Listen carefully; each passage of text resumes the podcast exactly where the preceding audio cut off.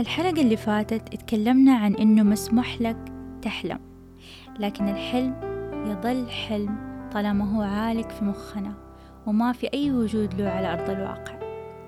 بالتالي أحلامنا تصبح حقيقة أولا عندما نسمح لأنفسنا بأن نحلم وأن نحلم بتوسع من دون حدود. ثم نحول هذه الأحلام إلى أهداف والتي ستكون الجسر بين عالم الخيال والواقع الذي نصنعه لأنفسنا. معناته الوسيلة لتحقيق رؤيتنا وأحلامنا بوضع الأهداف. وزي ما عودتكم أقول لكم أسباب مقنعة لكل شيء قبل ما أقول لكم كيف تسووا لأنه أنا عن نفسي ما حسوي شيء أنا مو مقتنعة فيه ولا بأي شكل من الأشكال. لذلك حقول لكم ليش لازم نحط أهداف أو ليش الأهداف مهمة. أول نقطة ذكرتها سابقا. يا إما يكون لك هدف وخطة أو حتكون جزء من خطة أحد تاني. ليش؟ لأنه اللي ما عنده أهداف يميل بأنه يكون مع الخيل يشقرأ وجدا مقتنعين أنه كل شيء يحصل لهم أو ما يحصل لهم هو مسألة حظ لا أكثر. خطتهم أنه let's go with the flow. ومقولة تجري الرياح بما لا تشتهي السفن غير مقبولة لما تيجي تتكلم عن أحلامك. يا إما إنك تكون مسؤول عن حياتك وتحاول تتحكم فيها أو هي اللي راح تتحكم فيك. ثاني نقطة. لو تبغى تعرف كيف مستقبلك حيكون ألقي نظرة على أفكارك الآن. ولو تبغى تعرف كيف كانت أفكارك قبل ست شهور ألقي نظرة على حياتك الآن. بالتالي زي ما قلت قبل كده الشيء اللي تركز عليه حيصبح واقعك. What you focus on becomes your reality. عشان كده من دون أهداف ما حيكون عندك شيء تركز عليه أو اتجاه تمشي على أساسه. نتيجة لكده أفكارك حتكون عشوائية. بالتالي مستقبلك حيكون مبني على أفكارك. في مقولة تقول goals transform random walks into a chase. الأهداف تحول المشي العشوائي إلى مطاردة لأنه هيكون عندك اتجاه محدد وهدف واضح ثالث نقطة مؤسس فيسبوك مارك زوكربيرج قال The question I ask myself like almost every day is Am I doing the most important thing I could be doing? السؤال اللي أسأله لنفسي تقريبا كل يوم هو هل أنا أقوم بعمل أهم شيء من الممكن القيام به؟ لما يكون عندك شيء تبغى توصل له أهم من أي شيء تاني في حياتك. حيزيد شغفك تجاهه بالتالي حيشجعك تستخدم كل قوتك الداخلية عشان توصل له وكل نقاط قوتك هتستخدمها.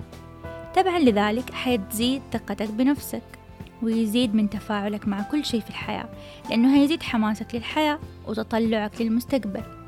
صحتك هتتحسن ورضاك عن نفسك وعن الحياة حيزيد شايفين كيف؟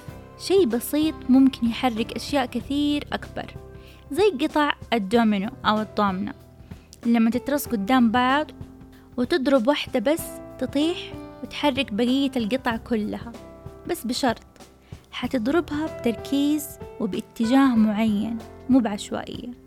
وده المثال يدعم النقطة السابقة اللي تكلمت عنها كمان. رابع نقطة الأهداف تعطيك شيء تلتزم فيه. بالتالي راح تلتزم إنك تتصرف بطريقة معينة عشان توصل لها وهذا هيحسن من سلوكياتنا بشكل كبير. مثلا إنك تنام بدري وتصحى بدري أو إنك تحترم الوقت وتلتزم فيه وغيرها الكثير من السلوكيات. خامس نقطة. الأهداف تساعدك إنك تقيم النتائج. إذا إحنا عرفنا فين نبغى نكون رح نقدر نقيم إحنا فين الآن ونقيم تطورنا وحنقدر وقتها نعيد التفكير بخطتنا وتصرفاتنا بناء على النتائج. وأيضا لو وضح لك إنك قربت من هدفك بناء على النتائج عقلك هيفرز الدوبامين المسمى بإنزيم السعادة. وحيخليك تتحمس وتركز أكتر على مسارك. وهذا ينقلنا للسبب الأهم والأخير اللي هي سادس نقطة زيادة السعادة. لما أهدافنا تكون مبنية على قيمنا ومبادئنا تصبح ذات قيمة عالية. بالتالي يكون لها معنى بالنسبة لك كبير جدا وبمجرد التفكير بتحقيقه هيسبب لك سعادة. عشان كده ألبرت أينشتاين قال إيه If you want to live a happy life tie it to a goal not to people or things. إذا أردت أن تعيش حياة سعيدة أربطها بهدف وليس بأشخاص أو أشياء. قبل ما ننتقل لتصنيف الأهداف لازم نعرف أنواع الأهداف أول حاجة وده الشيء جدا مهم لأنه الأغلب مو مستوعبه يوجد نوعين من الأهداف في الحياة. أهداف جوهرية وأهداف غير جوهرية. معنى كلمة جوهر في اللغة والمعجم لما نقول جوهر الشيء نعني حقيقته وذاته. بالتالي أول نوع وهو الأهداف الجوهرية أي الحقيقية والذاتية تتعلق بالعاطفة التطور الذاتي وأيضا مساعدة الآخرين. لذلك ترتبط باحتياجاتنا الإنسانية وتعكس رغبتنا الداخلية لمعرفة ذواتنا. عشان كده هذا النوع من الأهداف مرتبط بهرم ماسلو ارتباط وثيق. هرم ماسلو للي ما يعرفه مقسم لثلاثة أقسام. القسم الأول وهو أكبر قسم في أسفل الهرم وهو الاحتياجات الأساسية للحياة زي الأكل النوم الشرب الراحة الدفء والأمان. القسم الثاني الاحتياجات النفسية التي تتضمن الإحساس بالانتماء والحب والثقة زي حاجتنا للأصدقاء والعائلة والإنجاز. القسم الثالث احتياج تحقيق الذات ويندرج تحته إنك توصل لأقصى إمكانياتك وقوتك وإبداعك. إذا كل الأهداف تحت هذا النوع هي جوهرية وأساسية وأمثلة على ذلك. إنك تكون في علاقة زوجية ناجحة. تمتلك وظيفة متوازنة بحيث يكون في وقت لأهلك وأصحابك. تلهم الآخرين بمعتقداتك وأفعالك. تخترع شيء جديد يعكس قدراتك الإبداعية. تتعلم لغة جديدة أو مهارة جديدة وتحترفها. وغيرها الكثير من الأهداف. وهحط لكم هرم ماسلو في انفوجرافيك حتلاقوه في إنستغرامي وتويتري. أكتبوا بودكاست جرعات إيجابية حيطلع لكم على طول. نروح لتاني نوع من الأهداف وهي الأهداف الغير جوهرية التي تكون مبنية على أشياء تتعلق بثقافتنا المجتمعية وأقل ارتباطا بطبيعتنا الإنسانية أشياء مثل المظهر الخارجي والثراء. مو شرط تكون مادية بحتة بس لأنها أشياء نبغاها لكنها مو ضرورية كاحتياجات إنسانية مثلا. أمثلة على ذلك إنك تمتلك آخر موديل من سيارة مرسيدس أو إنك تصير مليونير أو تبى تسافر كل دول أوروبا مثلا. أحد يجي يقول لي هدفي أسافر أربعين دولة. أقول لك هذا هدف غير جوهري إلا إذا كنت more specific محدد أكتر من كده مثلا تقول هدفي أسافر أربعين دولة عشان أختلط بثقافات مختلفة وأتعلم منها. أو هدفي أسافر أربعين دولة عشان أزور أربعين متحف وأوثقها وأتعلم من الفنون اللي فيها لأني عاشق للفن والآثار وأصير مميز في ذا المجال. أو هدفي أسافر أربعين دولة عشان أقتني لوحات نادرة وأصور لقطات مميزة وأعرضها في معرض كبير آه، يمثلني.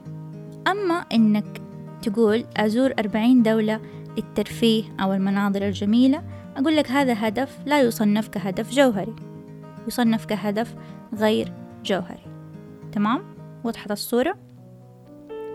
الدراسات أثبتت أن الأهداف الجوهرية ترتبط أكثر بالسعادة والرضا عن الحياة مقارنة بالأهداف الغير جوهرية لكن بوضعك الأهداف بطريقة صحيحة تقدر تعمل توازن بين النوعين وتحقق كل اللي تبغاه الدليل على ذلك إنه صحيح بنشوف أغنياء ومشاهير يمتلكوا كل شيء مادي وكل سبل الرفاهية في الحياة لكن بينتحروا. ليه؟ لأنه أكيد في خلل في الجانب الجوهري. مثلا لا توجد علاقات حقيقية في حياتهم وأغلبها مبنية على المصلحة. وبالمناسبة بعض الآراء تفضل الاكتفاء الغير جوهري وترى وجود الأشياء المادية يغطي الخلل والنقص في الجانب الجوهري. يعني دائما نسمع الناس تتريق تقول أقلها لما أكون حزين أحزن وأنا في المالديف بدل ما أكون حزين في بيتي وأطالع في السقف وأنا أشوف الحزن هو الحزن ولو كنت في ديزني لاند لأنه في الأخير حترجع للواقع وتضطر تواجه إحساسك ومشاكلك. الماديات مجرد مخدر مؤقت وحيتلاشى. اكتبوا لي آراءكم تحت post ال infographic في إنستغرام. أبغى أشوف تفاعلكم وأقرأ أفكاركم أو اكتبوا لي في تويتر تحت هاشتاج حزين في المالديف. أبغى أعرف رأيكم. هل الاكتفاء بالأشياء المادية ممكن يغطي النقص في الأشياء الجوهرية؟ طيب بعد ما فهمنا الأنواع هنيجي لتصنيف الأهداف. لازم نتعلم كيف نصنفها عشان يسهل علينا نكتبها. في تصانيف كتير لكن التصنيف اللي حاب أقول لكم هو من كتاب The Success Principles by Jack Canfield. ينقسم إلى سبعة فئات. أول حاجة الناحية المادية الفاينانشال مثلا كم تكسب سنويا؟ كيف شكل بيتك؟ فين ساكن؟ إيش نوع السيارة اللي تسوقها؟ تاني حاجة الناحية العملية career or business. فين تشتغل؟ إيش عملك؟ مع مين تشتغل؟ ثالث حاجة الترفيه recreation أو fun. إيش تعمل في وقت فراغك؟ إيش هواياتك اللي تحب تعملها؟ فين تروح في إجازتك؟ رابع حاجة الصحة ال health أو ال physical body إيش بتعمل عشان تفضل صحي جسديا؟ مثلا إيش تاكل؟ إيش تعمل رياضة؟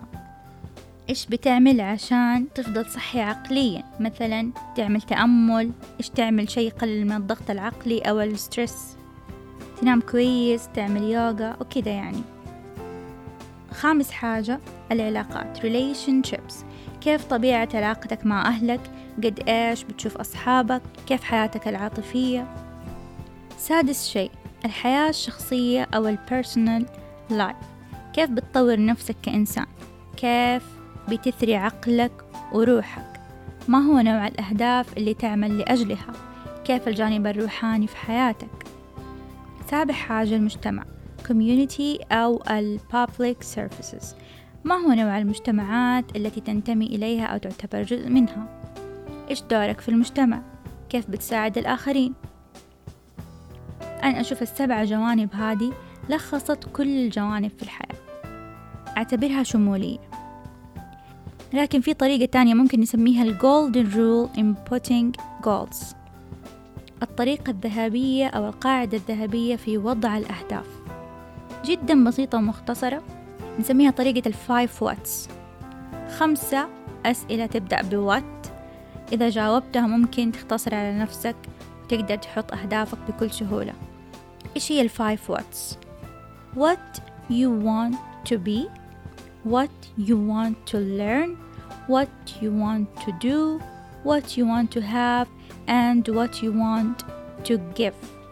يعني إيش؟ إيش تبغى تكون؟ إيش تبغى تتعلم؟ إيش تبغى تسوي؟ إيش تبغى تمتلك؟ وإيش تبغى تعطي؟ لو جاوبت على الأسئلة الخمسة تقدر تختصر أهدافك فيها. وطبعا بعد ما تختاروا أي تصنيف يعجبكم عشان تحطوا أهدافكم تجزئوا الأهداف إلى أهداف طويلة الأمد وأهداف قصيرة الأمد. يعني أهداف تحقق في وقت قصير وأهداف يحتاج لها سنين مثلا. حتعمق أكثر في الأهداف في الحلقة الجاية وراح أقول لكم شيء ما توقع سمعتوه قبل كده. وراح أختم حلقة اليوم بمقولة لدنزل واشنطن. بصراحة الإنسان ده يعني من أكثر الناس اللي تعجبني خطاباته التحفيزية.